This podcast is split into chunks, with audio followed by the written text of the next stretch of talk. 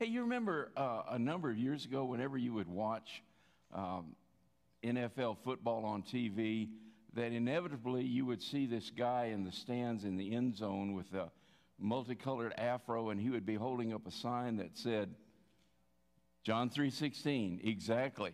He was making a statement about the gospel of Jesus Christ. And think about it, the, the gospel is the best news that has ever been recorded. In fact, the word gospel is an old English word that simply means good news. Um, look in your notes there at, at 1 uh, Corinthians 5 2.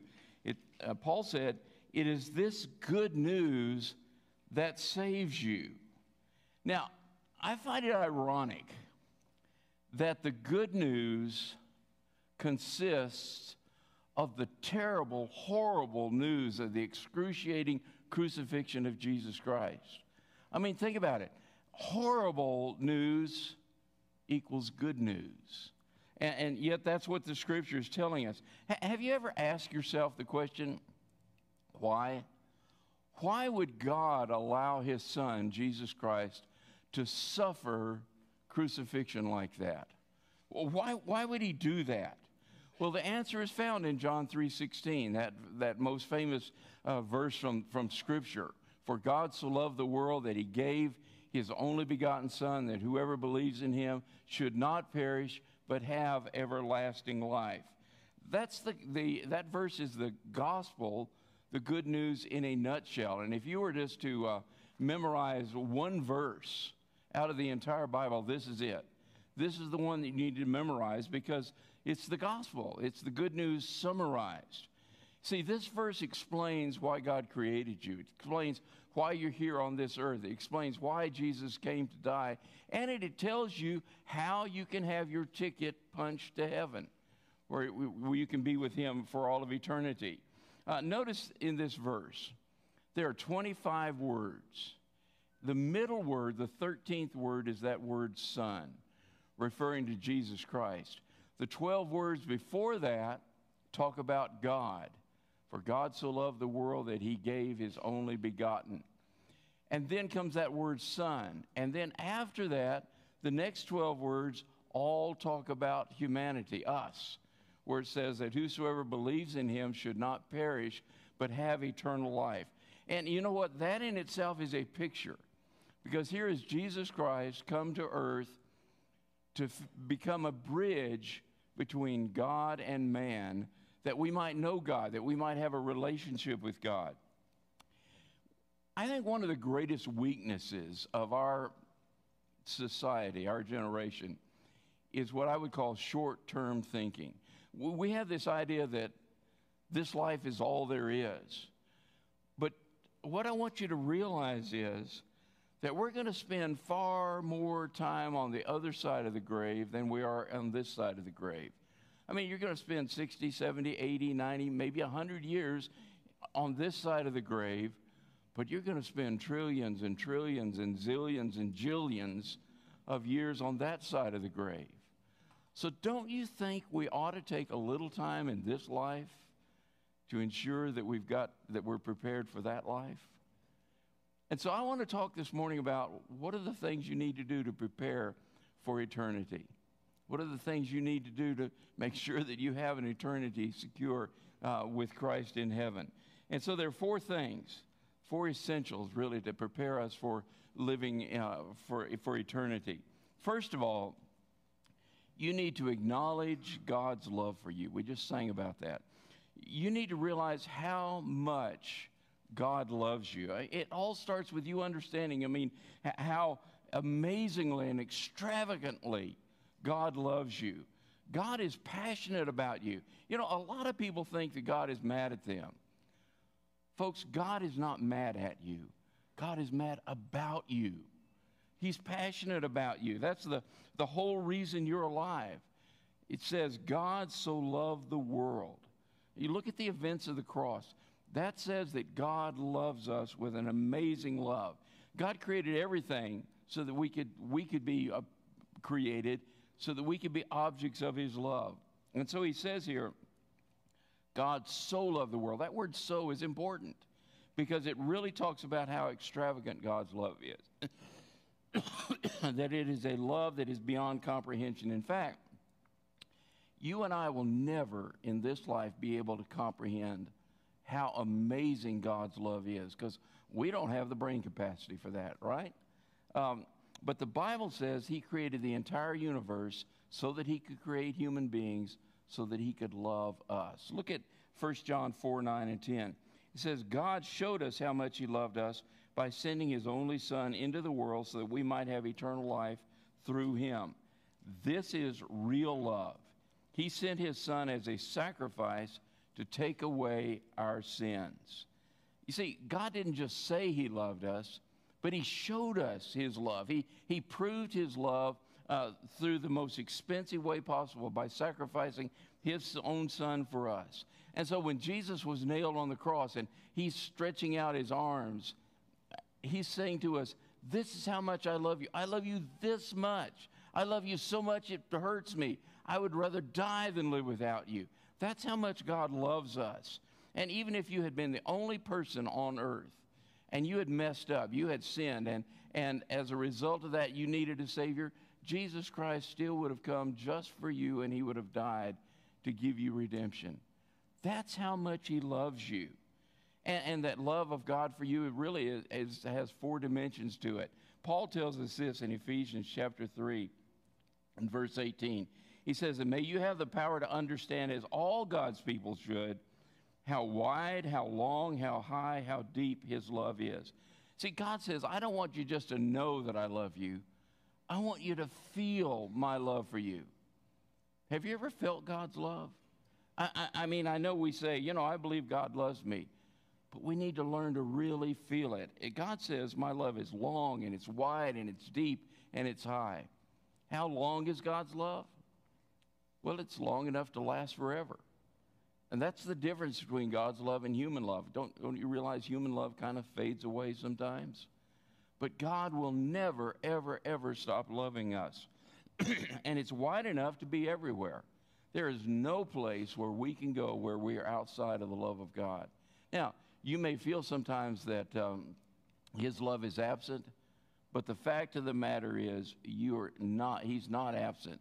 You know, you may feel alone, but you will never be alone. God's love is everywhere, and it's wide enough to be everywhere. And then it's deep enough to handle everything. I don't care what you're confronted with problems and pressure and stress and, and troubles. You, you might say, Hey, I'm in the pits right now.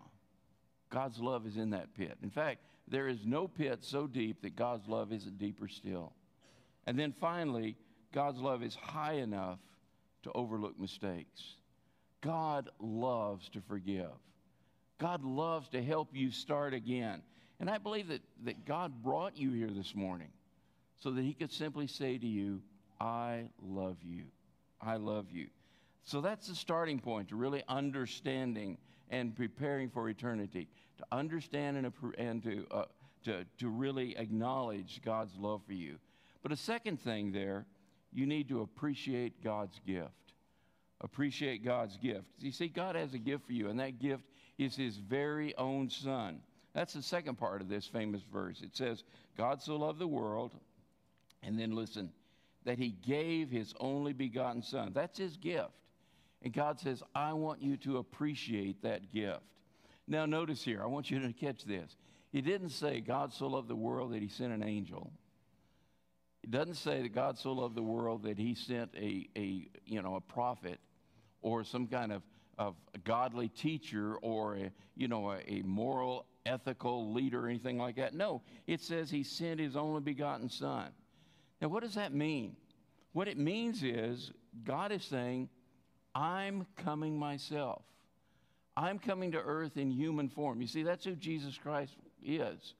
He is God in the flesh flesh and blood. That's he's God's son. He's the physical representation of God on earth. And so Jesus Christ says, "I am coming to earth for your sins." Look at Romans chapter 3 and verse 23 and following. It says, "For everyone has sinned. We all fall short of God's glorious standard. Yet God in his grace freely makes us right in his sight. He did this through Christ Jesus when he freed us from the penalty for our sins. For God presented Jesus as the sacrifice for our sins. For God, uh, uh, people are made right with God when they believe that Jesus sacrificed his life, shedding his blood.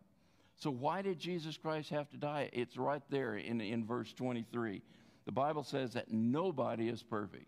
We've all made mistakes. We've all blown it. I mean, I don't live up to my own standards, much less God's standards, and neither do you. The Bible says all have sinned. That means me, that means you, that means the Pope, that means Taylor Swift, that means uh, Shohei Ohtani, uh, that means Ashley Evans, okay? Everybody's blown it, everybody is a sinner.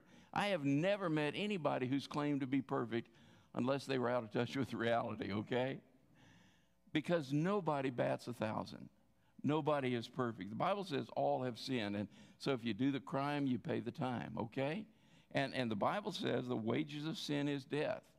And he's talking about spiritual death here. So that means that somebody's got to pay the penalty for your sin. So either you pay it or somebody else pays it. And that's where God steps in. And he says, You know what? I'll do it. I created you. I love you. I will pay all the things that you've ever done. I'll pay the penalty for that.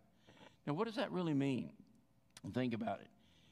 it means that everything that you've ever done wrong, everything that I've ever done wrong, everything that I'm going to do wrong that I don't even know about, and everything you are going to do that you don't even know about, all of that has been paid for by Jesus Christ on the cross. Folks, that's the good news. It's already paid for. Look how the, uh, the Bible explains that in 2 Corinthians 5:21. It says, "For God made Christ, who never sinned, to be the offering for our sin, so that we could be made right with God through Christ." Man, what a deal is that? I mean, there's a, there's a word for that, and that's the word grace. When God gives you what you need rather than giving you what you deserve. Um, and so here's the deal. I mean, God is saying, you know, hey, I'm going to take all of Sam Crouch's wrongdoings and I'm going to lay them on my son, Jesus Christ, and he's going to pay for those on the cross. And then I'm going to take all the good of my son, Jesus Christ, and I'm going to lay it on Sam Crouch so that he can get into heaven. That's what, a, what the Bible calls a great exchange. A great exchange. We exchange our sins for his righteousness. Um, this is kind of what the gospel writers were talking about when they were telling the story of Jesus in the Garden of Gethsemane. If you remember that story, it's the night that Jesus is betrayed. He's praying in the garden and he's really struggling. He's in agony. In fact, it says that he was sweating great drops of blood. He was in such intense uh, struggle here. And it wasn't that he was anticipating the physical or the emotional ordeal that he was going through. He knew the intense physical suffering that he was going through. I mean, obviously, he was God. But that's not the issue here. He's dealing with something entirely different. The real issue is that he realized that he was going to take the blame, he was going to take the guilt for every evil thing that had ever been done in the history of the world. And so that's why, you know, in the garden, he's praying. And imagine the burden that's here. And he says, Father, if there's any way possible, if there's anything other way to do this, then take this cup of suffering from me. Nevertheless, thy will be done. I see when Jesus is symbolically looking in that cup of suffering, he sees every sinful deed that has ever been committed. He realizes that he's going to take the blame for every rape, for every child molestation, for every wife that's been beaten. Uh, he's going to take the guilt for every murder, for every lie, for every jealousy, for every unfaithfulness, for every adultery, uh, for all the pornography in the world. He's going to take the guilt for every sin, for every theft. He's going to take the guilt for the Holocaust and, the killing fields and the Nazi regime, all of that, the mass murders and all of that in history. He's taking it all on himself. And that's what he's struggling with because he knew when that happened that he was going to be separated from God. Because God can't look on sin, God is holy.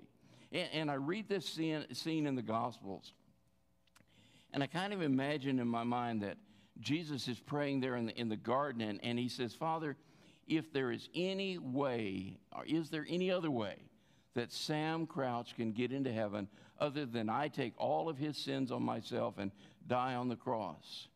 And God says, Son, you know that. No, there is no other way that Sam Crouch can get into heaven because heaven is perfect. And I can't allow sin into heaven. So somebody's got to pay for Sam Crouch's sin. Either he does or you do. And there on the cross, Jesus goes. He goes through all the suffering, all the scourgings. They put the nails in his hands. And he says, Father, you said that, that the only way that Sam can, can get to heaven is that I take the judgment on myself. And Jesus says, Let the judgment fall. And the sky grows dark, and for three and a half hours, heaven is silent. And out of that agony, Jesus cries out, Lama Sabachthani, my God, my God, why have you forsaken me? And God the Father says, Son, you're carrying Sam Crouch's sins. You're carrying the sins of all the world, and I've got to turn my back. Folks, that is love in the first degree. I mean, when they nailed those, put those nails in the hands of Jesus Christ, those nails went straight into the heart of God the Father. Now, think about this. If there had ever, if there was any other way that, that uh, you know, you could be forgiven so that you could get into heaven besides Jesus dying for your sins, don't you think God would have chosen that? I mean, let's say there were two different ways. Don't you think God would say, well, let's do the more convenient way. Let's don't get into all this suffering and crucifixion stuff. Let's, let's do the other way. of course, he would have. Friends, there is no other way. There is no other way for you get into heaven except through the death of Jesus Christ. Because heaven is a perfect place. And frankly, you're not. And I'm not, okay? Right? And the only way that you're going to get into heaven is on the ticket that Jesus Christ bought for you with his, with his blood. Otherwise, Jesus' death would be an absolute, total, unmitigated waste if there was another way for us to get into heaven. So that's God's gift to us. And, and I want, to, want you to know this is very important. It's not what you do that gets you into heaven, it's what Jesus Christ has already done for you. Um, let, me, let me give you a quick little history in the world religions. If you go study the world religions, um, you can summarize all of the world's religions down to one word, and that's the word do. All of them have a list of things that you're to do to, to please God.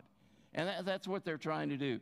You know, just please God by doing, doing, doing these things the difference between religion, all those religions, and Jesus Christ is the fact that it's nothing you do, it's what Jesus Christ has already done for you. Uh, Jesus says, I've already done it. I've already paid the price. It's a finished product. I've already paid for the sins of every, everyone. All you need to do is appropriate that gift in your life. These are the essentials for getting ready for the other side of death. First, you acknowledge God's love, for God so loved the world, and then you appreciate his gift that he gave his only begotten Son. He came to earth and he died for us. So then, what's next? The third essential is you need to accept his proposal. accept his proposal. Uh, and it's a great proposal. He has an incredible offer for you, one like probably you've never received before in your life.